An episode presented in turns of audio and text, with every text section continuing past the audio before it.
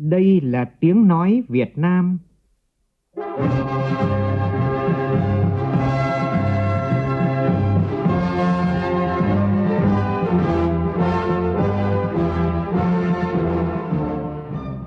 là tiếng nói Việt Nam, phát thanh từ Hà Nội, thủ đô nước Cộng hòa xã hội chủ nghĩa Việt Nam.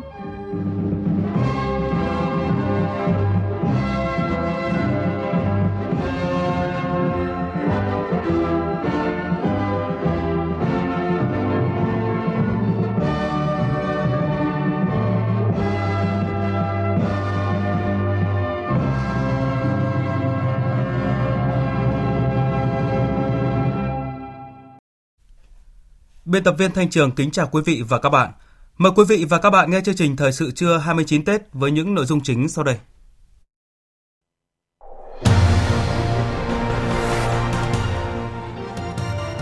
Tổng Bí thư Chủ tịch nước Nguyễn Phú Trọng dâng hương tưởng niệm Bác Hồ tại nhà 67, khu di tích Chủ tịch Hồ Chí Minh tại phủ Chủ tịch. Hôm nay cả nước bước vào ngày nghỉ đầu tiên trong kỳ nghỉ Tết Nguyên đán Tân Sửu. Lượng phương tiện tham gia giao thông trên các tuyến cửa ngõ các thành phố lớn cũng như các nút giao thông trọng điểm tăng lên không nhiều, bến xe thưa vắng người. Nhiều địa phương gỡ bỏ lệnh phong tỏa ở một số khu dân cư sau khi dịch Covid-19 được kiểm soát. Tuy vậy, diễn biến dịch vẫn khó lường, mọi người dân cần tuân thủ nghiêm khuyến cáo 5K của Bộ Y tế. Trong phần tin quốc tế, ông Donald Trump trở thành cựu tổng thống đầu tiên của Mỹ bị Quốc hội luận tội diễn ra dạng sáng nay theo giờ Việt Nam. Các phe phái tại Palestine thống nhất kế hoạch bầu cử, mở ra hy vọng cho tiến trình hòa giải tại đây.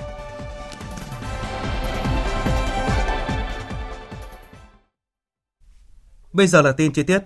Trong không khí kỷ niệm 91 năm ngày thành lập Đảng Cộng sản Việt Nam và đón Tết Nguyên đán Tân Sửu 2021, sáng nay, Tổng Bí thư Chủ tịch nước Nguyễn Phú Trọng đã tới dâng hương tưởng niệm Bác Hồ tại nhà 67 trong khu di tích Chủ tịch Hồ Chí Minh tại phủ Chủ tịch.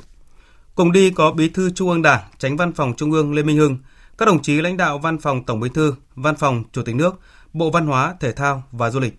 Tin của phóng viên Hoàng Dũng. Nhà 67, nơi Chủ tịch Hồ Chí Minh đã chút hơi thở cuối cùng, hiện vẫn còn lưu giữ nhiều kỷ vật gắn bó với cuộc đời và sự nghiệp của người. Trong không khí trang nghiêm và xúc động, Tổng Bí thư Chủ tịch nước Nguyễn Phú Trọng thắp nén hương thơm, thành kính tưởng nhớ và biết ơn Chủ tịch Hồ Chí Minh, vị lãnh tụ kính yêu của nhân dân Việt Nam, người đã để lại kho tàng vô giá những bài học quý báu về tư tưởng, đạo đức, phong cách, lối sống cho các thế hệ hôm nay và mai sau học tập noi theo. Tổng Bí thư Chủ tịch nước Nguyễn Phú Trọng bày tỏ tin tưởng trước thành công của Đại hội Đảng toàn quốc lần thứ 13, toàn Đảng, toàn dân và toàn quân ta tiếp tục đoàn kết, phấn đấu, đưa nghị quyết vào cuộc sống, quyết tâm xây dựng đất nước Việt Nam giàu mạnh, dân chủ, công bằng, văn minh, vươn lên sánh vai cùng các cường quốc Nam châu như mong ước của Bác Hồ kính yêu. Hoàn ngành tập thể cán bộ, nhân viên khu di tích luôn nỗ lực cố gắng hoàn thành tốt nhiệm vụ được giao, nghiên cứu, gìn giữ, phát huy giá trị từng hiện vật, tư liệu về Bác. Nhân dịp Tết cổ truyền của dân tộc, Tổng Bí thư, Chủ tịch nước thân ái chúc toàn thể anh chị em và gia đình luôn dồi dào sức khỏe, hạnh phúc, nhiều niềm vui, tiếp tục học tập, làm theo gương bác, đồng thời giới thiệu, truyền tải đầy đủ, sâu sắc, chân thành về cuộc đời, sự nghiệp của Chủ tịch Hồ Chí Minh tới đồng bào, chiến sĩ cả nước và du khách quốc tế tới tham quan. Tổng Bí thư Chủ tịch nước Nguyễn Phú Trọng mong muốn cán bộ, nhân viên khu di tích năm nay đón Tết vui hơn năm ngoái, lập được nhiều thành tích hơn năm ngoái. Hơn ai hết, cán bộ, nhân viên khu di tích phải là những tấm gương sáng trong học tập và làm theo gương bác. Được phục vụ công tác trong khu di tích là một vinh dự lớn nên anh chị em cần không ngừng học tập, rèn luyện, cố gắng hoàn thành tốt nhiệm vụ mà Đảng, Nhà nước và nhân dân giao phó, góp phần quảng bá, giáo dục tư tưởng, đạo đức, phong cách của Chủ tịch Hồ Chí Minh tới đông đảo quần chúng nhân dân và bạn bè quốc tế. Tại thành phố Cần Thơ, Ủy viên Bộ Chính trị, Chủ tịch Ủy ban Trung ương Mặt trận Tổ quốc Việt Nam Trần Thanh Mẫn đến thăm và chúc Tết Tân Sửu tại quân khu 9. Tin của phóng viên Phan Ánh, thường trú khu vực đồng bằng sông Cửu Long. Báo cáo với đoàn công tác, Trung tướng Nguyễn Xuân Giáp, tư lệnh quân khu 9 cho biết, từ khi dịch COVID-19 bùng phát trên thế giới, lực lượng quân khu 9 đã phối hợp các ngành chức năng và các địa phương tổ chức cách ly khoảng 30.000 người, công dân Việt Nam và người nước ngoài. Hiện trên tuyến biên giới Tây Nam, lực lượng quân khu 9 phối hợp cùng các đơn vị liên quan thành lập khoảng 229 tổ chốt tuần tra tiếp giáp biên giới Campuchia nhằm tăng cường phòng chống dịch COVID-19 từ bên ngoài có nguy cơ xâm nhập vào. Ngoài ra, dịp Tết này, quân khu 9 còn bố trí hơn 90 tỷ đồng để chăm lo Tết cho cán bộ, chiến sĩ, gia đình chính sách, nhất là những chiến sĩ đang làm nhiệm vụ phòng chống dịch COVID-19 ở tuyến biên giới. Phát biểu tại buổi đến thăm này, đồng chí Trần Thanh Mẫn đánh giá cao và chúc mừng những kết quả đạt được trên nhiều mặt của quân khu 9 trong năm qua. Những ngày qua, quân khu 9 đã quan tâm chăm lo Tết cho cán bộ, chiến sĩ, nhất là ở các vùng biên giới hải đảo rất tốt. Song song đó, quân khu 9 cần chủ động nắm bắt tốt tình hình an ninh trật tự, kịp thời phát hiện âm mưu thủ đoạn của các thế lực thù địch, không để bị động. Quân khu 9 quan tâm phổ biến quán triệt sâu rộng nghị quyết đại hội lần thứ 13 của đảng, sớm đưa nghị quyết đi vào cuộc sống, đồng thời chuẩn bị chu đáo cho kỳ bầu cử đại biểu Quốc hội và Hội đồng Nhân dân các cấp, nhiệm kỳ 2021-2026 sắp tới. Tổ chức quán triệt cái tinh thần à, nghị quyết đại hội đảng toàn quốc lần thứ 13 à, trong cán bộ chiến sĩ lực lượng vũ trang quân khu chính à, học tập một cách nghiêm túc à, trước tình hình diễn biến phức tạp thế giới thì lực lượng vũ trang rất sẵn sàng chiến đấu à, chủ động à, đối phó với mọi tình huống của các cái thế lực thù địch không để bị động bất ngờ. Lực lượng vũ trang quân khu chính phối hợp chặt chẽ với tỉnh ủy thành ủy các cái địa phương trong vùng. Làm tốt là công tác quốc phòng. Làm tốt cái phòng chống dịch để là phát triển kinh tế xã hội. Đến thời điểm này, Ủy ban Mặt trận Tổ quốc Việt Nam các cấp đã vận động được các đơn vị doanh nghiệp nhà hảo tâm phối hợp với các tổ chức thành viên thăm tặng chăm lo Tết cho khoảng 700.000 lượt người nghèo, người có hoàn cảnh khó khăn, các hộ nghèo vùng sâu, vùng xa, vùng biên giới hải đảo với tổng kinh phí 350 tỷ đồng. Ngoài ra, mặt trận các cấp cũng đã vận động các doanh nghiệp tổ chức hỗ trợ hàng nghìn xuất quà trị giá hàng tỷ đồng mang đến cho người nghèo tại các địa phương trong cả nước. Cũng nhân dịp Tết Nguyên đán Tân Sửu hôm nay, Ủy viên Bộ Chính trị, Bộ trưởng Bộ Tài chính Đinh, Đinh Tiến Dũng tới thăm chúc Tết tặng quà các thương bệnh binh cùng cán bộ nhân viên tại Trung tâm Điều dưỡng Thương binh Nho Quan, tỉnh Ninh Bình. Bộ trưởng Đinh Tiến Dũng động viên các thương bệnh binh, đối tượng chính sách yên tâm điều dưỡng, điều trị để có thêm sức khỏe, đón Tết Tân Sửu ấm áp, nghĩa tình bên đồng đội người thân. Mong muốn các thương bệnh binh tiếp tục là tấm gương sáng để các thế hệ sau noi theo. Trung tâm điều dưỡng thương binh Nho Quan đang điều dưỡng chăm sóc 137 thương bệnh binh, con em của những người nhiễm chất độc da cam dioxin, trong đó có 70 thương binh nặng. Thưa quý vị và các bạn, hôm nay cả nước bước vào ngày nghỉ đầu tiên trong kỳ nghỉ Tết Nguyên đán Tân Sửu. Khác với những ngày cận Tết trước, năm nay hầu hết bến xe đều vắng khách. Các tuyến quốc lộ thông thoáng do ít người về quê ăn Tết hơn so với mọi năm để phòng dịch bệnh. Ghi nhận của phóng viên Huy Nam tại Hà Nội.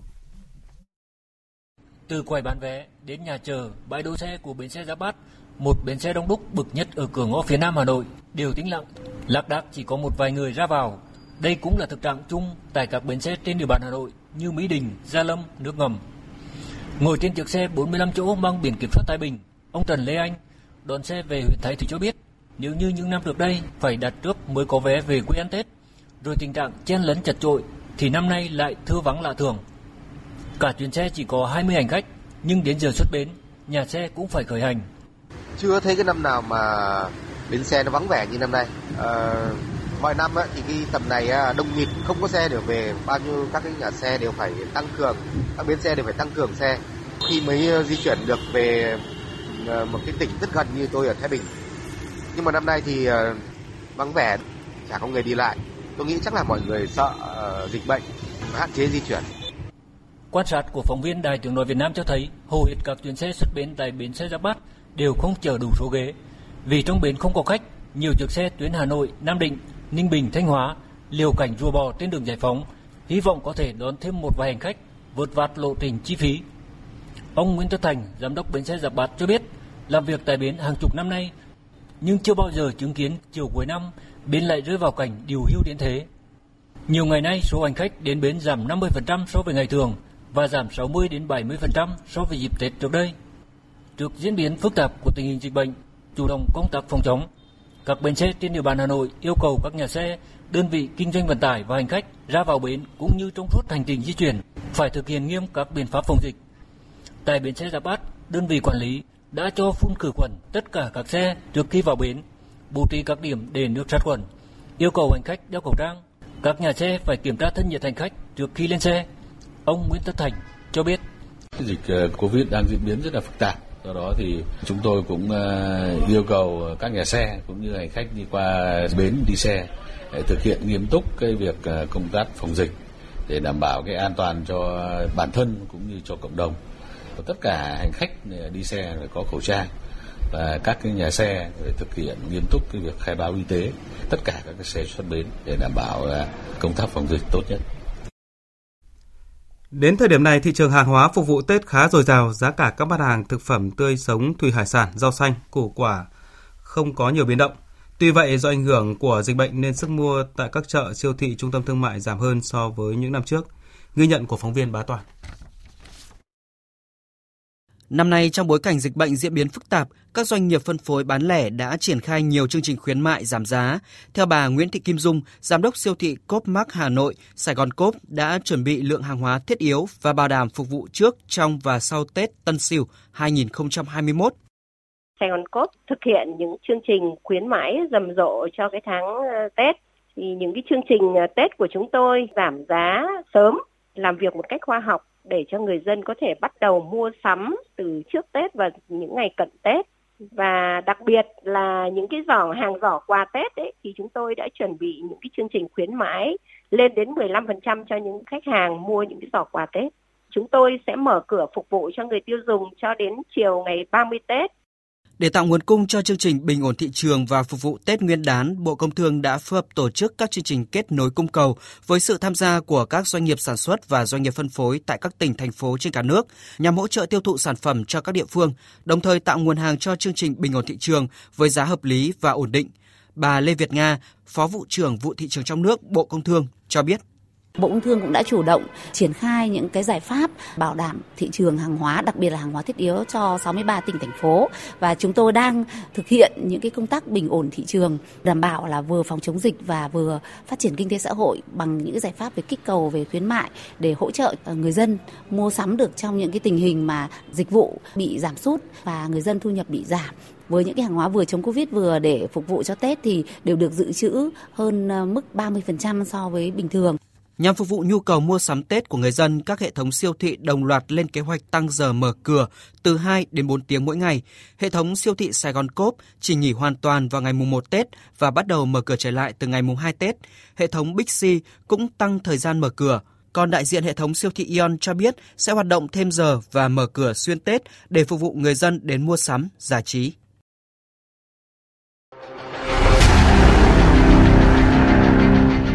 Đẩy lùi Covid-19, bảo vệ mình là bảo vệ cộng đồng.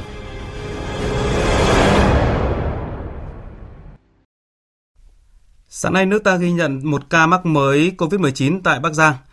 Ca bệnh 2070 có địa chỉ ở huyện Lục Nam. Bệnh nhân là chồng và có tiếp xúc với bệnh nhân 1820 đã được cách ly tập trung từ ngày 1 tháng 2.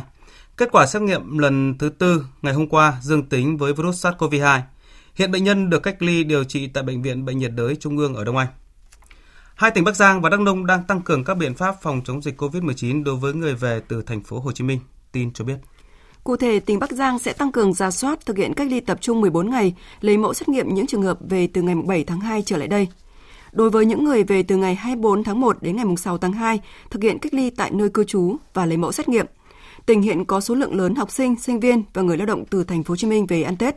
Do vậy, nguy cơ dịch COVID-19 đang ở mức cao. Tỉnh Đắk Nông cũng vừa nâng cấp một phòng phòng chống dịch COVID-19, yêu cầu cách ly tại nhà đối với tất cả các trường hợp người dân trở về đến từ thành phố Hồ Chí Minh từ ngày 9 tháng 2. Thời gian cách ly tối đa là 14 ngày. Các địa phương hạn chế tối đa việc tập trung đông người, khai báo y tế và xử lý nghiêm các trường hợp vi phạm. Còn tại thành phố Hồ Chí Minh, trước tình hình dịch bệnh diễn biến phức tạp ở đây, trong cuộc họp, Ban chỉ đạo phòng chống dịch COVID-19 của thành phố có sự tham gia của Tổ trưởng Tổ thường trực đặc biệt chống dịch của Bộ Y tế tại thành phố Hồ Chí Minh, Ủy viên Bộ Chính trị, Bí thư Thành ủy Nguyễn Văn Nên đề nghị tổ nghiên cứu hướng dẫn phối hợp tìm thêm các điểm có nguy cơ cao nhằm xét nghiệm và sớm tìm ra nguồn lây để thành phố chủ động có phương án chặt chẽ, sớm kiểm soát dịch bệnh. Theo Bí thư Thành ủy thành phố Hồ Chí Minh, Tết năm nay là một cái Tết đặc biệt đối với các cán bộ công chức viên chức của lực lượng vũ trang, ngành y tế cũng như người dân. Đây có thể coi là Tết chia sẻ và các địa phương cần có các hoạt động chia sẻ với những người khó khăn. Lãnh đạo thành phố cũng bày tỏ cái sự chia sẻ đối với đồng bào thành phố, đối với bà con khắp nơi đang sống, học tập, làm việc tại thành phố, nhất là bà con từ miền Tây, miền Đông Nam Bộ à, đã đưa hàng hóa rồi cây cảnh rồi trái cây về thành phố trong dịp Tết như mọi năm thì năm nay gặp rất nhiều khó khăn và họ cũng rất cần sự chia sẻ. Liên quan đến ổ dịch COVID-19 tại sân bay Tân Sơn Nhất, cảng hàng không quốc tế Tân Sơn Nhất cho biết vừa đưa vào hoạt động hệ thống vận hành phun khử khuẩn tự động theo hành lý. Toàn bộ hành lý của hành khách đi và đến ở nhà ga quốc nội khi di chuyển trên băng truyền sẽ được phun khử khuẩn nhằm phòng tránh nguy cơ lây nhiễm. Đây là một trong những giải pháp được sân bay Tân Sơn Nhất triển khai trong bối cảnh dịch COVID-19 diễn biến phức tạp sau khi một số nhân viên bốc xếp hành lý của đơn vị phục vụ mặt đất ở sân bay dương tính với virus SARS-CoV-2. Ủy ban nhân dân thành phố Thủ Dầu Một tỉnh Bình Dương quyết định gỡ bỏ phong tỏa từ 23 giờ tối qua đối với khu vực phường Phú Hòa để người dân trở lại cuộc sống bình thường, kịp đón Tết Nguyên đán Tân Sửu. Ủy ban nhân dân thành phố giao Ủy ban nhân dân phường Phú Hòa yêu cầu người dân thực hiện cam kết khi được gỡ bỏ phong tỏa. Cụ thể, người dân phải theo dõi sức khỏe hàng ngày và khai báo y tế nếu có các dấu hiệu về dịch bệnh, ghi nhật ký hoạt động hàng ngày, thực hiện nguyên tắc 5K trong phòng chống dịch COVID-19. Bệnh viện Trẻ Em và Bệnh viện Phụ sản Hải Phòng cũng chính thức được gỡ bỏ cách ly phong tỏa từ 19 giờ tối qua sau khi tất cả các trường hợp tại hai bệnh viện này có kết quả xét nghiệm lần 3 âm tính với virus SARS-CoV-2. Chị Nguyễn Thị Thu Hằng ở xã An Đồng, huyện An Dương, thành phố Hải Phòng, một trong những bệnh nhân thực hiện cách ly tại Bệnh viện Phụ sản Hải Phòng trong những ngày qua, cho biết. Cái thời điểm chúng tôi nhận được cái lệnh phong tỏa đấy, thì tất cả chúng tôi cũng với cả cán bộ nhân viên ở đây là đều rất là bất ngờ nhân viên y tế với cả toàn thể bác sĩ đây đã có những phương án rất là kịp thời, xử lý rất là nhanh gọn. Chúng tôi được à, sắp xếp chỗ ăn, chỗ ở, môi trường sinh hoạt rất là hợp lý. Các bác sĩ động viên tinh thần và phổ biến quy tắc phòng dịch thì chúng tôi rất là ghi nhận. Ngay sau khi Ủy ban Nhân dân tỉnh Gia Lai thông báo có trường hợp đầu tiên dương tính với virus SARS-CoV-2, Cục Quản lý Thị trường tỉnh đã triển khai ngay các biện pháp kiểm tra giám sát thị trường hàng hóa phục vụ chống dịch để kịp thời phát hiện xử lý nghiêm những trường hợp lợi dụng tình hình dịch bệnh để trục lợi. Tin của phóng viên Đài Tiếng nói Việt Nam. Các đội quản lý thị trường triển khai đến các cơ sở kinh doanh các mặt hàng trang thiết bị vật tư y tế và thực phẩm, đặc biệt là các cơ sở kinh doanh tạp hóa trên địa bàn quản lý để tuyên truyền nội dung niêm yết giá và bán theo giá niêm yết, không đầu cơ găm hàng hay lợi dụng dịch bệnh để tăng giá bất hợp lý trong thời gian phòng chống dịch bệnh. Đến nay đã vận động gần 400 hộ kinh doanh cam kết niêm yết giá đầy đủ, bán đúng giá niêm yết, bán hàng hóa phải có đầy đủ chứng từ nguồn gốc, không găm hàng, đầu cơ, tích trữ. Cục Quản lý Thị trường tỉnh Gia Lai cũng phát động phong trào ủng hộ khẩu trang và nhu yếu phẩm phục vụ công tác chống dịch. Ngay sau phát động, đoàn công tác đã trao 10.000 chiếc khẩu trang và 150 thùng mì tôm cho các lực lượng chống dịch tại khu vực chân đèo Chư Sê, giáp danh với huyện Phú Thiện. Thưa quý vị và các bạn, Tết là lúc mọi người sum họp bên gia đình và người thân.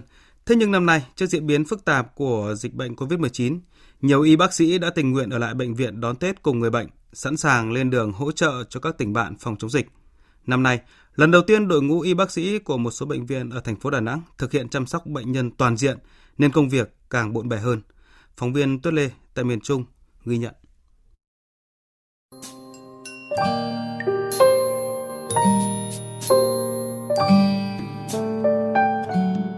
mười bảy năm thực hiện sứ mệnh cứu người, Năm nào bác sĩ Nguyễn Tiến Hưng, Phó trưởng khoa khám bệnh Bệnh viện Đà Nẵng cũng trực Tết, trong đó có 8 năm trực giao thừa ở bệnh viện. Có những giao thừa phải cấp cứu nhiều ca tai nạn giao thông nặng do uống rượu bia, ranh giới giữa sự sống và cái chết rất mong manh. Bác sĩ Hưng kể, không ít lần sau ca cấp cứu căng thẳng, ngẩng lên đã qua thời khắc giao thừa. Tên năm nay, bác sĩ Hưng cùng đồng nghiệp tiếp tục ở lại bệnh viện trực cấp cứu bệnh nhân. Tết là dịp để gia đình đoàn tụ. Tuy nhiên là năm nay là do tình hình dịch bệnh diễn biến phức tạp thì cũng hy sinh cái lợi ích cá nhân để mà chống dịch hiệu quả. Trong quá trình trực Tết thì cũng có nỗi buồn riêng, có gia đình ở xa thì cũng nhớ vợ nhớ con, cũng nán lại khoa khám bệnh cũng như khoa cấp cứu trên tinh thần sẵn sàng. Các bệnh viện ở Đà Nẵng thực hiện việc chăm sóc bệnh nhân toàn diện. Các bác sĩ, y tá, hộ lý đã phải thay mặt người nhà bệnh nhân chăm sóc họ từ miếng ăn, giấc ngủ đến vệ sinh cá nhân cũng như việc đi lại. Chị Nguyễn Thị Quỳ, y tá khoa nội thần kinh cơ xương khớp, Bệnh viện C Đà Nẵng tâm sự. Quê ở tỉnh Hà Nam, nhiều năm qua chị chưa có dịp về thăm người thân, họ hàng. Mặc dù có một chút chạy lòng nhớ quê nhớ mẹ nhưng mà vì việc chung của xã hội của đất nước chúng tôi sẵn sàng ở lại để trực chiến. Tất cả bệnh nhân vào điều trị thì chúng tôi chăm sóc từ ăn uống, tắm giặt, từ gội đầu, tất cả mọi việc hỗ trợ bệnh nhân công việc áp lực hơn trước đây rất nhiều. Nhưng vì tình hình dịch bệnh chúng tôi đều đồng lòng đoàn kết chăm sóc bệnh nhân tận tình chu đáo. Hơn một năm chống chọi với căn bệnh ung thư máu giai đoạn cuối, chị Nguyễn Thị Lệ quê ở thị xã Hoài Nhân, tỉnh Bình Định tâm sự. Ở đây bác sĩ y tá rất là nhiệt tình từ miếng ăn giấc ngủ hầu như là bác sĩ ở đây chăm sóc toàn diện. Tết mà không về quê là điều thiệt nhớ nhà nhớ con nhưng mà đội ngũ bác sĩ rất là nhiệt tình cho nên mình cũng đỡ an ủi Bác sĩ Nguyễn Thành Trung, Phó Giám đốc Bệnh viện Đà Nẵng cho biết, những bệnh nhân nghèo điều trị tại bệnh viện trong những ngày Tết cũng được hỗ trợ bữa ăn. Ngoài ra, các tổ chức từ thiện, nhà hảo tâm quan tâm tặng quà Tết cho bệnh nhân. Nhân lực vẫn y như vậy, phải làm thêm công suất chăm sóc bệnh nhân. Do tình hình dịch bệnh, bệnh viện là kiểm soát rất nghiêm ngặt, người nhà không cho ngoài chăm sóc. Các cán bộ công nhân viên bệnh viện phải làm việc nhiều hơn, phục vụ cho bệnh nhân cực nhập hơn rất là nhiều so với những năm trước. Nhưng mà tổng thể cán bộ công nhân viên bệnh viện Đà Nẵng không có nề hà để đảm bảo công tác chống dịch bệnh viện Đà Nẵng sẵn sàng trong tư thế 24 trên 24. Niềm tin đưa chúng tôi đến đây, nơi ấm áp tình người, nơi hạnh phúc gian đơn chỉ là nụ cười mà nỗi đau dày dứt khôn Chuyển sang các tin đáng chú ý khác, sáng nay tại khu công nghiệp Tràng Duệ, huyện An Dương và khu công nghiệp v Hải Phòng, Công đoàn khu kinh tế Hải Phòng tổ chức các chuyến xe đưa lao động về quê đón Tết. Theo đại diện công đoàn khu kinh tế Hải Phòng, năm nay do ảnh hưởng của dịch bệnh, nhiều công nhân chủ động báo hủy vé xe đã đăng ký về quê ở lại Hải Phòng đón Tết. Để đảm bảo an toàn, người lao động trước khi lên xe về quê đều được đo thân nhiệt, rửa tay sát khuẩn, thực hiện nghiêm các quy định về phòng chống dịch. Hàng nghìn xuất quà Tết, bánh trưng và thực phẩm đã được trao đến các lực lượng chống dịch, người trong khu cách ly và công nhân, người lao động xa quê ở lại tỉnh Quảng Ninh ăn Tết. Tin của phóng viên Trường Giang, thường trú khu vực Đông Bắc. Sáng nay, hơn 1.000 chiếc bánh trưng tiếp tục được trao tận tay các y bác sĩ của bệnh viện giã chiến, các lực lượng chốt chặn chống dịch tại thành phố Hạ Long.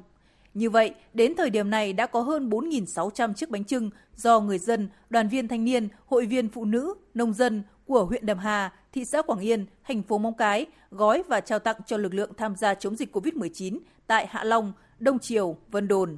Ông Hoàng Đức Hạnh, Phó Chủ tịch Ủy ban Mặt trận Tổ quốc Việt Nam tỉnh Quảng Ninh cho biết các địa phương tuyến sau để chăm lo Tết cho các địa phương tuyến trước, tức là nơi có dịch ấy, nấu bánh trưng để phục vụ ờ, các cán bộ chiến sĩ đang làm nhiệm vụ và những người bị cách ly ở trong các cái ừ, trung tâm cách ly của tỉnh và chúng tôi đã phối hợp với địa phương để triển khai đến ờ, tận tay những người được ờ, hưởng ờ, tấm bánh trưng nghĩa tình trong dịp Tết ngày hôm nay.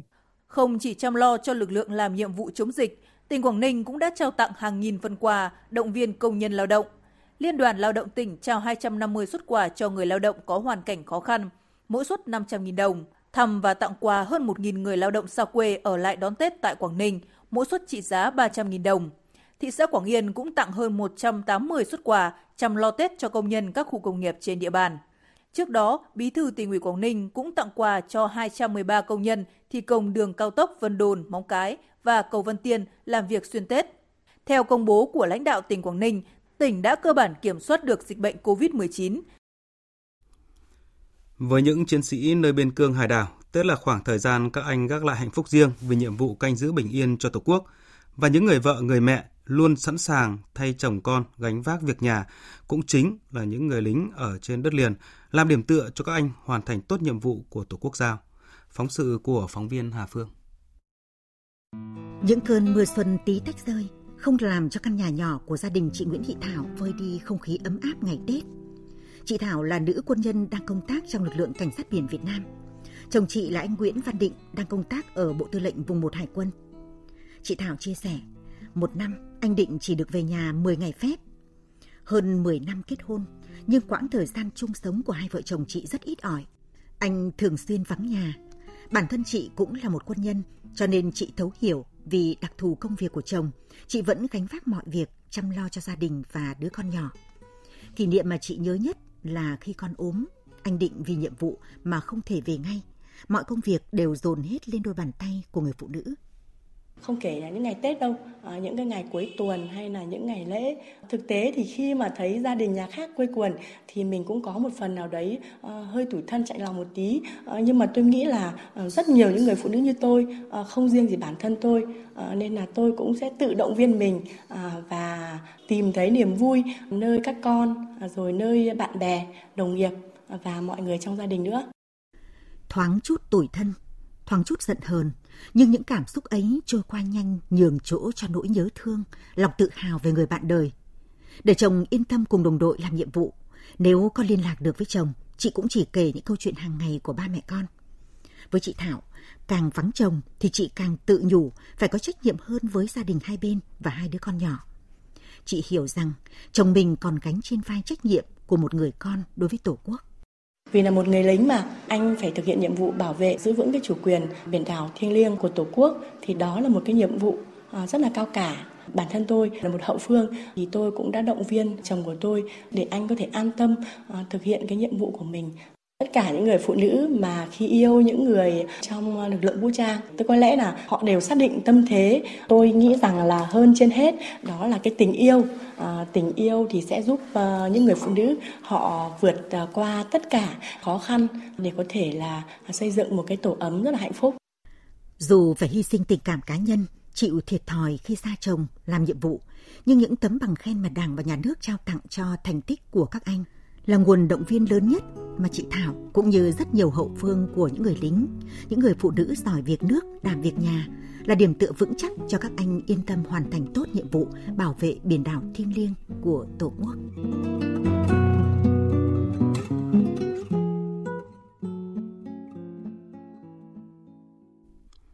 Vâng, một mùa xuân mới lại về và trong mỗi gia đình lính biển vốn đã thấm thía nỗi nhớ mong ra giết và không khỏi lo lắng khi người thân mình đang thực hiện nhiệm vụ nơi quanh năm sóng vỗ. Bình yên của biển đảo Tổ quốc hôm nay cũng là một phần đóng góp không nhỏ từ những hậu phương người lính.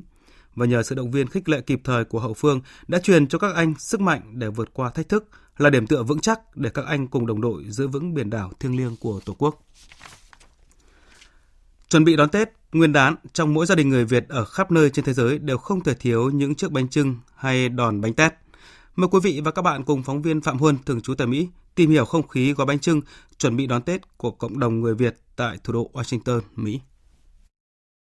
Cũng giống như ở Việt Nam, mặc dù ở xa Tổ quốc, cộng đồng người Việt tại Mỹ ở thời điểm này cũng đang háo hức chuẩn bị cho Tết để cùng nhau đón một năm mới.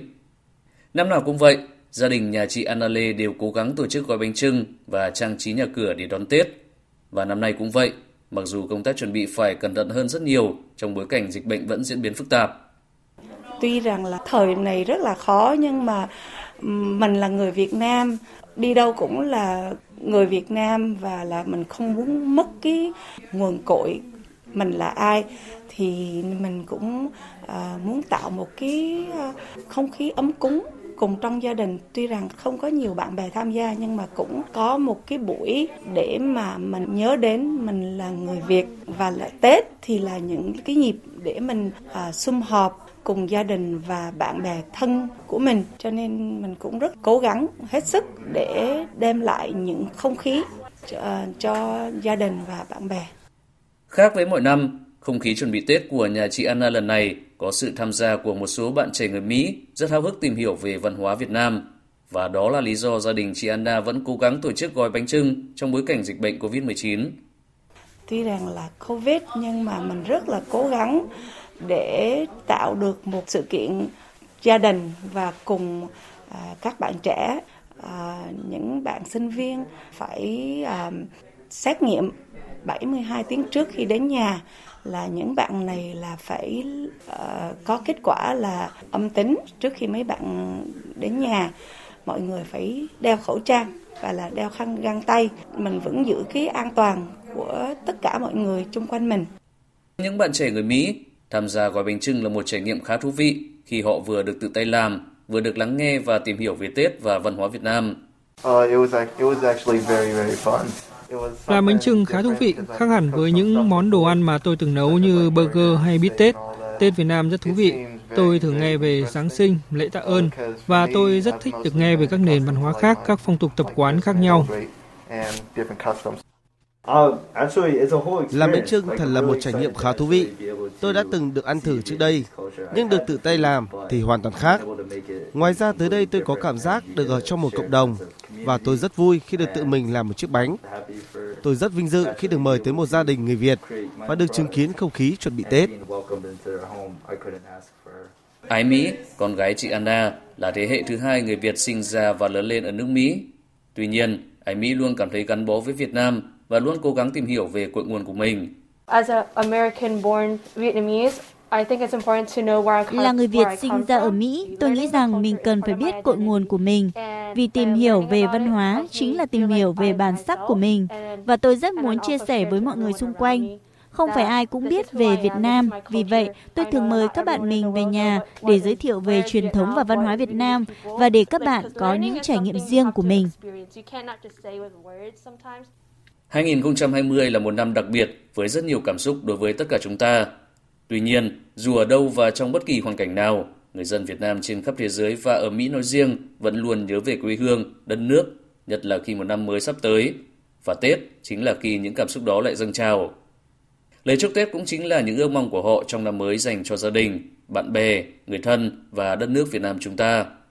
Nhân dịp năm mới, à, tôi xin đại diện gia đình và tất cả à, bạn bè xin chúc quý vị một năm mới vui vẻ, hạnh phúc và an khang thịnh vượng. Chúc mừng năm mới! Thời sự VOV, nhanh, tin cậy, hấp dẫn. Trước ngày 31 tháng 7 tới, các nhà xuất bản phải hoàn thành in ấn phát hành sách giáo khoa mới lớp 2, lớp 6 đến các địa phương. Đây là yêu cầu mới nhất của Bộ Giáo dục và Đào tạo. Tin của phóng viên Minh Hường. Sau khi Bộ Giáo dục và Đào tạo công bố phê duyệt danh mục 32 sách giáo khoa lớp 2, 40 sách giáo khoa lớp 6 sử dụng trong các cơ sở giáo dục phổ thông từ năm học tới, Ủy ban Nhân dân các tỉnh, thành phố sẽ tiến hành việc lựa chọn sách giáo khoa. Để đảm bảo tiến độ và chất lượng nghiệm, nghiên cứu, lựa chọn sách giáo khoa của các địa phương, Bộ Giáo dục và Đào tạo đã chỉ đạo các nhà xuất bản cung cấp bản PDF các sách giáo khoa đã được Bộ trưởng phê duyệt trên website của nhà xuất bản trước ngày 21 tháng 2 và cấp tài khoản cho cán bộ quản lý, giáo viên dạy lớp 2, lớp 6 tìm hiểu, nghiên cứu các tài liệu tập huấn, sử dụng sách giáo khoa qua mạng. Việc bồi dưỡng sử dụng sách giáo khoa lớp 2, lớp 6 phải hoàn thành trước ngày 31 tháng 7 và đảm bảo toàn bộ giáo viên dạy học lớp 2, lớp 6 năm học tới và cán bộ quản lý các cơ sở giáo dục đều được tập huấn theo các lớp học tương ứng với môn học, hoạt động giáo dục đối với từng bộ sách giáo khoa tại địa bàn tỉnh, thành phố. Trên nền tảng những kết quả mà ngành thuế đã đạt được khi thực hiện chiến lược cải cách hệ thống thuế giai đoạn 10 năm qua, bước vào giai đoạn 10 năm tới, ngành tiếp tục thực hiện chiến lược cải cách hệ thống thuế Mục tiêu đến năm 2030 hướng tới xây dựng cơ quan thuế Việt Nam hiện đại, hoạt động chuyên nghiệp hiệu quả trên nền tảng điện tử, duy trì vị thế của Việt Nam trong top những nước đứng hàng đầu xếp hạng lợi nhuận thuận lợi về thuế tại khu vực Đông Nam Á. Đây là mục tiêu được Tổng cục Thuế đưa ra. Theo Tổng cục Thuế, công tác quản lý thuế phí và lệ phí sẽ thực hiện thống nhất, minh bạch, chuyên nghiệp dựa trên ba nền tảng cơ bản là thể chế quản lý thuế đầy đủ, đồng bộ hiện đại hội nhập, nguồn nhân lực chuyên nghiệp, liêm chính, đổi mới, công nghệ thông tin hiện đại, tích hợp, đáp ứng yêu cầu quản lý trong bối cảnh kinh tế số.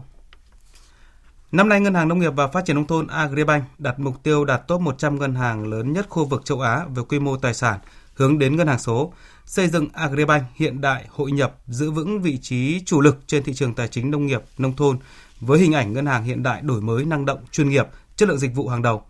Theo báo cáo năm qua, tổng tài sản của Agribank đạt gần 1 triệu 600 nghìn tỷ đồng – tổng dư nợ cho vay nền kinh tế đạt hơn 1 triệu 210 nghìn tỷ đồng, trong đó gần 70% dư nợ dành cho đầu tư phát triển nông nghiệp nông thôn.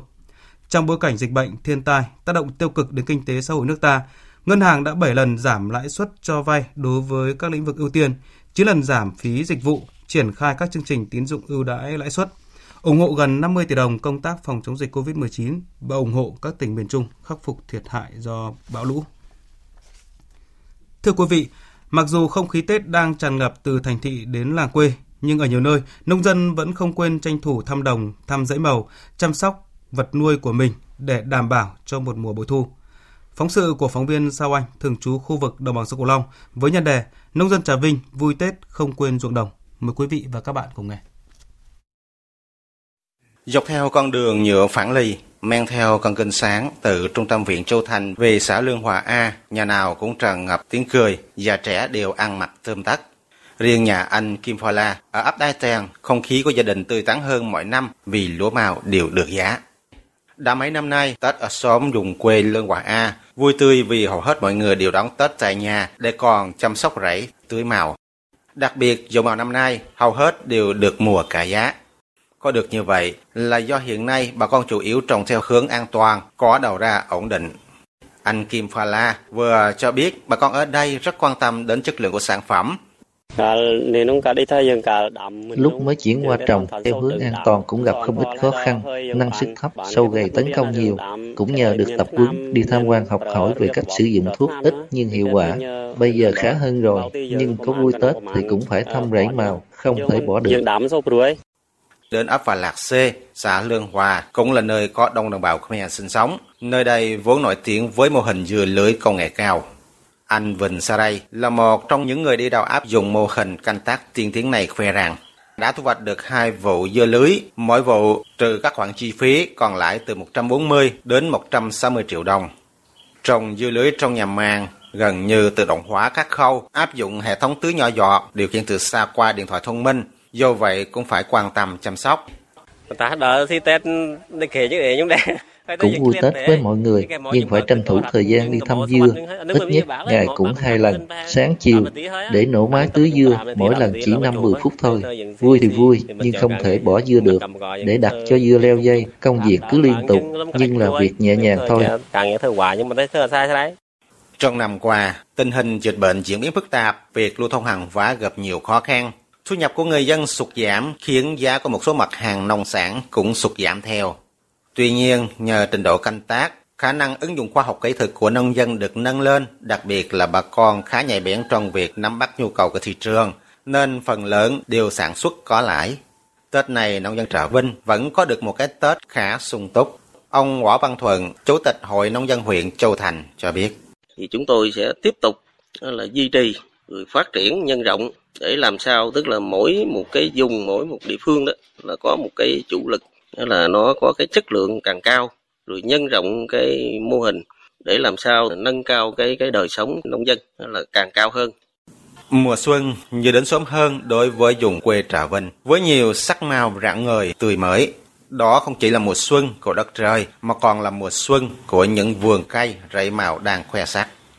Nhờ đó mà mâm cơm ngày Tết của nông dân Trà Vinh năm nay cũng thịnh soạn hơn. Những ngôi nhà tường mái tôn đang đùi nhau mọc lên, làm bức tranh mùa xuân thêm căng tràn sức sống. Tiếp theo là tin thời tiết với phần cập nhật của biên tập viên Bùi Chuyên.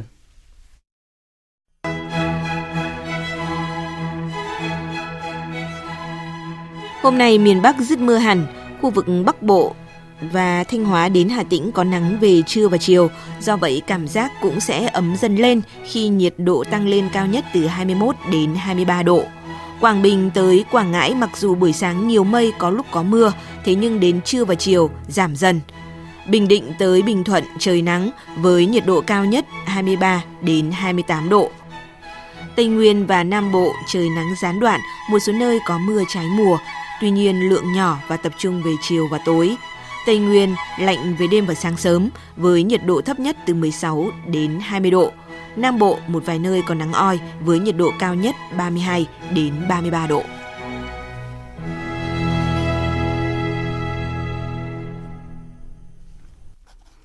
Mở đầu phần tin thế giới với những thông tin liên quan đến phiên luận tội cựu Tổng thống Donald Trump tại Thượng viện Mỹ dạng sáng nay theo giờ Việt Nam. Đáng chú ý, đây là phiên tòa luận tội một cựu Tổng thống đầu tiên của Mỹ. Phóng viên Phạm Huân, thường trú tại Mỹ đưa tin. Ông Trump cũng là Tổng thống Mỹ đầu tiên bị luận tội hai lần trong một nhiệm kỳ, sau khi Hạ viện ngày 13 tháng 1 đã bỏ phiếu thông qua điều khoản luận tội ông Trump với cáo buộc kích động nổi loạn. Cụ thể, các nghị sĩ Dân Chủ cho rằng những phát ngôn của ông Trump đã kích động những người ủng hộ mình, dẫn tới vụ bạo loạn tại trụ sở Quốc hội ngày 6 tháng 1, thời điểm Quốc hội đang tiến hành kiểm phiếu đại cử tri để chính thức công bố kết quả cuộc bầu cử Tổng thống 2020. Các nghị sĩ Dân Chủ đã trình chiếu một đoạn video được sử dụng làm chứng cứ về việc các phát ngôn của ông Trump đã kích động người biểu tình như thế nào trong vụ bạo loạn tại trụ sở Quốc hội ngày 6 tháng 1. Tuy nhiên, các luật sư của ông Trump cho rằng phiên xét xử này là không phù hợp khi ông Trump không còn tại vị và rằng hành động của những người biểu tình không phải do ông Trump kích động. Phiên xét xử dự kiến sẽ diễn ra cả trong những ngày cuối tuần cho tới khi kết thúc. Về tiến trình hòa giải ở Palestine, cuộc đối thoại giữa các phe nhóm Palestine trong đó có Fatah và Hamas đã kết thúc sau hai ngày nhóm họp tại Ai Cập. Trong tuyên bố cuối cùng, các phe phái Palestine đạt được đồng thuận về hợp tác và tổ chức tổng tuyển cử, sau đó là bầu cử tổng thống. Các bên nhất trí sẽ nối lại đối thoại tại Cairo, Ai Cập trong tháng 3 tới nhằm thống nhất về cơ chế cần thiết để thành lập hội đồng nhà nước mới với mục tiêu phát triển tổ chức giải phóng Palestine. Tuyên bố nhấn mạnh tổng tuyển cử sẽ được tổ chức ở Jerusalem, bờ Tây và giải Gaza mà không có ngoại lệ. Các bên cam kết ủng hộ cuộc bầu cử và nỗ lực vượt qua mọi trở ngại tiềm ẩn, đồng thời sẽ tôn trọng kết quả bầu cử cuối cùng. Bên cạnh đó, các bên nhất trí thành lập một tòa án bầu cử chuyên biệt gồm các thẩm phán từ Jerusalem, bờ Tây và giải Gaza. Tòa án này sẽ xem xét riêng các trường hợp liên quan đến bầu cử và sẽ chịu trách nhiệm giám sát tiến trình thực hiện, trong đó có kết quả bầu cử và các tranh chấp pháp lý nếu có. Tuyên bố cũng nhấn mạnh việc thực thi tất cả các cơ chế cần thiết để đảm bảo tiến trình ờ, các cuộc bầu cử ở Jerusalem diễn ra thành công. Cùng ngày, theo chỉ thị của Tổng thống Ai Cập, cửa khẩu Rafah nối giữa Ai Cập và giải Gaza đã được mở cửa trở lại để cải thiện tình hình nhân đạo trong khu vực. Liên minh châu Âu có thể gia tăng các lệnh trừng phạt đối với Nga. Đây là cảnh báo đưa ra hôm nay của đại diện cấp cao phụ trách chính sách an ninh và đối ngoại Liên minh châu Âu Joseph Borrell, người vừa có chuyến thăm Nga hồi tuần trước. Phát biểu trước Nghị viện châu Âu, quan chức ngoại giao hàng đầu Liên minh châu Âu cho biết vấn đề sẽ được thảo luận tại cuộc họp ngoại trưởng Liên minh châu Âu vào ngày 22 tới và Hội đồng châu Âu trong tháng 3 tới. Các quốc gia thành viên sẽ quyết định phản ứng tiếp theo với Nga có thể bao gồm các biện pháp trừng phạt mới. Tuyên bố đưa ra trong bối cảnh quan hệ giữa Nga và Liên minh châu Âu ngày một căng thẳng liên quan đến việc Nga xử tù nhân vật đối lập nhiều tai tiếng Alexei Navalny. Nga mới đây đã trục xuất một số nhà ngoại giao Liên minh châu Âu vì tham gia các cuộc biểu tình trái phép tại nước này. Liên minh châu Âu cũng lập tức có hành vi có hành động tương tự để đáp trả. Những cảnh báo qua lại lẫn nhau giữa Nga và Liên minh châu Âu đã làm trầm trọng hơn mối quan hệ vốn đã lạnh giá sau khi Nga sát nhập bán đảo Crimea vào năm 2014. EU đã áp đặt nhiều biện pháp trừng phạt về kinh tế đối với Nga, trong khi Nga cũng đáp trả bằng lệnh cấm nhập khẩu nhiều nông sản, gây thiệt hại rất lớn cho khối này. Theo thống kê mới nhất của trang Wondermeter, tính đến nay, toàn thế giới ghi nhận hơn 107 triệu ca mắc COVID-19. Mỹ vẫn là quốc gia bị ảnh hưởng nghiêm trọng nhất, còn xét theo khu vực, châu Âu là tâm dịch của thế giới. Xét tỷ lệ dân số, Bỉ là quốc gia có tỷ lệ tử vong cao nhất. Kênh truyền hình Sky News đưa tin, các chuyên gia Anh đang tiến hành nghiên cứu hai biến thể mới của virus SARS-CoV-2 thuộc vào nhóm đáng lo ngại. Theo báo cáo của nhóm cố vấn Anh về mối đe dọa từ các virus chủng mới, các chuyên gia không loại trừ một biến thể virus trong số này có thể có khả năng lây lan với tốc độ nhanh hơn, cũng như có thể kháng lại tác dụng của các loại vaccine ngăn ngừa COVID-19 hiện nay. Tuy nhiên, cho đến nay, nhóm chuyên gia vẫn chưa có kết luận chính thức về tốc độ lây lan của các chủng mới của virus. Hai chủng mới của virus SARS-CoV-2 được phát hiện tại thành phố Bristol và thành phố cảng Liverpool. Vào giữa tháng 12 năm ngoái, Anh phát hiện ra một biến thể mới của virus SARS-CoV-2 với tốc độ lây lan nhanh lên tới 70%. Tuy nhiên, các nhà khoa học khẳng định không tìm thấy bằng chứng cho thấy chủng virus này gây tỷ lệ tử vong nhiều hơn hay là khiến tỷ lệ bệnh diễn biến nặng hơn. Sau đó, một số quốc gia đã đình chỉ giao thông đường hàng không với Anh nhằm ngăn chặn sự lây lan của chủng virus mới.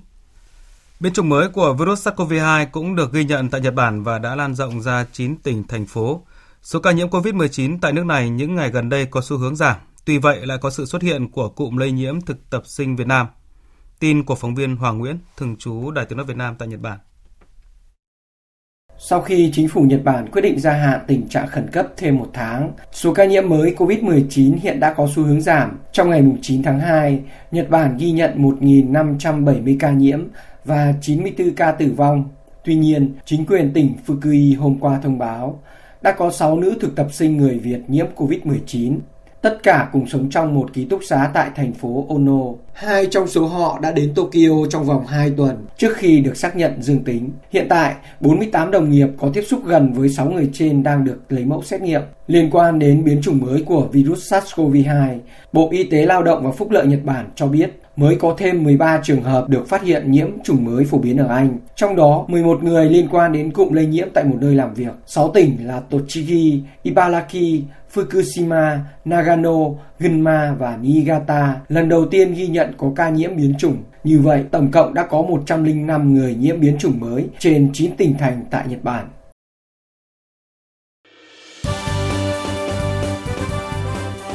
Thời sự tiếng nói Việt Nam Thông tin nhanh Bình luận sâu Tương tác đa chiều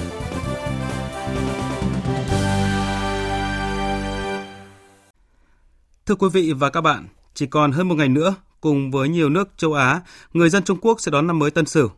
Giống như ở Việt Nam, Tết Nguyên đán năm nay ở Trung Quốc sẽ là một Tết đặc biệt nữa do dịch bệnh COVID-19 vẫn đang diễn biến phức tạp. Nếu như mọi năm, hàng trăm triệu người Trung Quốc về quê đoàn tụ với gia đình trong dịp đầu xuân mới, thì năm nay rất nhiều người đã lựa chọn ở lại thành phố để hưởng ứng lời kêu gọi ăn Tết tại chỗ của chính phủ. Với họ, đó là hành động thể hiện trách nhiệm với đất nước, góp phần mang đến những cuộc đoàn tụ trọn vẹn hơn trong tương lai. Tiếp theo chương trình thời sự trưa nay, biên tập viên Thúy Ngọc cùng phóng viên Đài Tiếng nói Việt Nam thường trú tại Trung Quốc sẽ mang tới quý vị và các bạn không khí đón Tết Nguyên đán đặc biệt ở đây. Đây là năm thứ hai người dân Trung Quốc đón Tết với tinh thần vừa chống dịch vừa đón Tết. Mặc dù trải qua một năm 2020 đầy khó khăn, rất nhiều người mong chờ được đoàn tụ với gia đình để cùng nhau đón một cái Tết sum vầy và đầm ấm mùa xuân này. Nhưng sự bùng phát của dịch bệnh vào cuối năm 2020, đầu năm 2021 với mức độ nguy hiểm của virus biến chủng mới khiến nhiều người không thể thực hiện niềm mong ước này. Bởi thế, năm nay họ sẽ trải qua một Tết Nguyên đán đặc biệt nữa. Một năm mới đáng nhớ, đây có lẽ là cảm nhận của rất nhiều người dân Trung Quốc về Tết Nguyên đán năm nay. Nhưng dù phải thực hiện các quy định về giãn cách xã hội, hạn chế di chuyển nếu không cần thiết, mọi người vẫn có thể cảm nhận không khí đón xuân tại Trung Quốc khi mà các cửa hàng vẫn răng đèn, kết hoa, bày biện những chậu quất vàng, câu đối đỏ. Màu đỏ, màu vàng tượng trưng cho sự sung túc dồi dào trong năm mới, vẫn làm sáng bừng các con phố. Chúng tôi kết nối với phóng viên Bích Thuận, thường trú Đài Tiếng Nói Việt Nam tại Trung Quốc để giúp quý vị và các bạn cảm nhận rõ nét hơn về không khí đón Tết tại quốc gia này. Xin chào chị Bích Thuận ạ. À, vâng, xin chào chị Thúy Ngọc và quý vị thính giả. Thưa chị, hôm nay đã là ngày 29 tháng Chạp và Tết Nguyên đán đang đến rất là gần. Vậy chị có thể chia sẻ với chúng tôi không khí trong những ngày giáp Tết tại Trung Quốc đang như thế nào ạ thưa chị? À, Tết Tân Sửu đang đến rất gần rồi. Ở những ngày này thì người dân Trung Quốc cũng như là người dân nhiều nước châu Á khác đang chuẩn bị đón một mùa xuân mới. Tuy nhiên là do các yêu cầu phòng chống dịch, hàng loạt các hoạt động đón giao thừa như là thỉnh chuông hay các lễ hội có nhiều người tham gia đều đã bị hủy bỏ. Ở nhiều địa phương ở tỉnh Quảng Đông Trung Quốc còn hủy cả các chợ hoa ngày Tết, dù đây là một hoạt động truyền thống và thường niên từ cả trăm năm nay mỗi khi Tết đến. À, tuy nhiên thì việc ờ, mua bán hoa, cây cảnh vẫn được tiến hành nhưng phải thực hiện trực tuyến trên mạng. À, thành phố Bắc Kinh cũng đã công bố hướng dẫn về việc tập trung ăn uống vào dịp Tết. Theo đó thì các cuộc ăn uống được khuyến cáo là khống chế ở mức dưới 10 người và chỉ nên kéo dài trong 2 giờ. Ở các hoạt động như tiệc cưới, tiệc sinh nhật, liên hoan được yêu cầu lùi thời gian tổ chức hoặc nếu tổ chức thì phải gọn nhẹ và tốt nhất là không tổ chức. Ở bên cạnh đó thì nhiều địa phương cũng kêu gọi lao động ngoại tỉnh không về quê ăn Tết. Để đảm bảo sinh hoạt hàng ngày và nhu cầu ăn uống vui chơi của họ trong dịp Tết, nhiều cơ sở dịch vụ như là nhà hàng, chợ dân sinh, siêu thị phục vụ xuyên Tết và đây là điều rất hiếm gặp ở Trung Quốc trước đây. À, số người tham gia vào cuộc đại di chuyển về quê trước Tết của nước này cũng đã giảm mạnh khoảng 70 đến 80%. À, vâng thưa chị, năm nay thì Trung Quốc đã kêu gọi người dân không về quê ăn Tết và ai ở đâu thì ăn Tết ở đó để phòng chống dịch Covid-19. Vậy thì với những người không thể về sum họp với gia đình trong dịp Tết này thì những cái hoạt động đón Tết sẽ được tổ chức như thế nào để họ vẫn cảm nhận được một cái Tết yên vui và an toàn ạ thưa chị?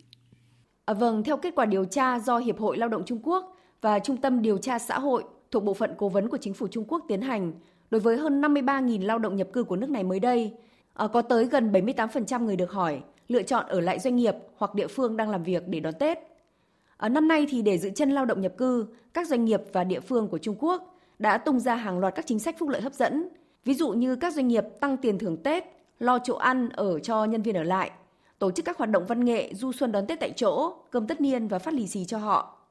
Ở nhiều địa phương còn tặng phiếu mua hàng có giá trị cao, miễn vé xe buýt, phí đỗ xe và vé vào các điểm du lịch. Ờ, kêu gọi chủ nhà trọ giảm một nửa tiền thuê nhà cho lao động nhập cư vào dịp Tết. À, với những người Việt xa quê tại Bắc Kinh như chúng tôi thì nếu như những năm trước mọi người sẽ tranh thủ đi du lịch ngoại tỉnh nếu ở lại trong dịp Tết thì năm nay thực hiện lời kêu gọi của chính quyền sở tại không ra khỏi Bắc Kinh nếu không cần thiết. Tất cả đều chọn ở lại Bắc Kinh đón Tết. À, để giúp người Việt có được cái Tết đầm ấm an toàn thì Đại sứ quán Việt Nam tại Trung Quốc đã tổ chức Tết cộng đồng, tạo điều kiện cho các gia đình được tham gia gói bánh trưng, làm giò, biểu diễn và thưởng thức các tiết mục văn nghệ giúp mọi người vơi đi nỗi nhớ nhà và có được cảm giác đón Tết giống như ở nhà. À, vâng, đây đã là năm thứ hai mà Trung Quốc đón Tết trong tình hình dịch bệnh COVID-19. Vậy theo quan sát của chị thì so với thời điểm cách đây một năm, cái tâm thế của người dân Trung Quốc khi mà vừa đón Tết vừa phòng chống dịch bệnh đã có những cái thay đổi như thế nào ạ? À, thật ra thì người dân Trung Quốc vốn vẫn hy vọng là được đón một cái Tết tưng bừng vui vẻ trong năm nay để bù lại cho dịp Tết năm ngoái khi dịch bệnh vừa mới bùng phát. À, tuy nhiên thì từ tháng 11 trở lại đây, hàng loạt các cụm dịch cộng đồng đã bùng phát tại nước này. Do vậy là tâm lý lo ngại tiếp tục bao trùm lên người dân nơi đây. À, mặc dù vẫn lo lắng về chủng virus mới và cảm thấy bất tiện trước các biện pháp phòng chống dịch thường xuyên, à, nhưng giờ đây thì người dân Trung Quốc đã dần quen với việc phải sống chung với dịch. Ít nhất là các vùng bị phong tỏa vì dịch đã được thu hẹp về quy mô và cắt ngắn thời gian. À, với những nơi khác thì người dân vẫn có thể ra ngoài ăn uống vui chơi, à, chỉ là phải chịu một số hạn chế nhưng không còn phải ở trong nhà vì lo sợ như trước. Xin cảm ơn chị Bích Thuận đã chia sẻ với chúng tôi những thông tin vừa rồi. À, một thông điệp được truyền thông Trung Quốc nhấn mạnh trong những ngày này đó là mọi người đều có những kỷ niệm đáng nhớ về ngày Tết cổ truyền và những kỷ niệm của năm nay sẽ càng trở nên đặc biệt trong một thời khắc đặc biệt của đất nước. Với mỗi người dân Trung Quốc thì đón một Tết Nguyên đán an toàn không chỉ là lựa chọn vì sức khỏe của bản thân và gia đình mà còn là hành động vì cộng đồng, góp phần mang lại những cuộc đoàn tụ trọn vẹn hơn trong tương lai. Tiếp theo chương trình là trang tin thể thao.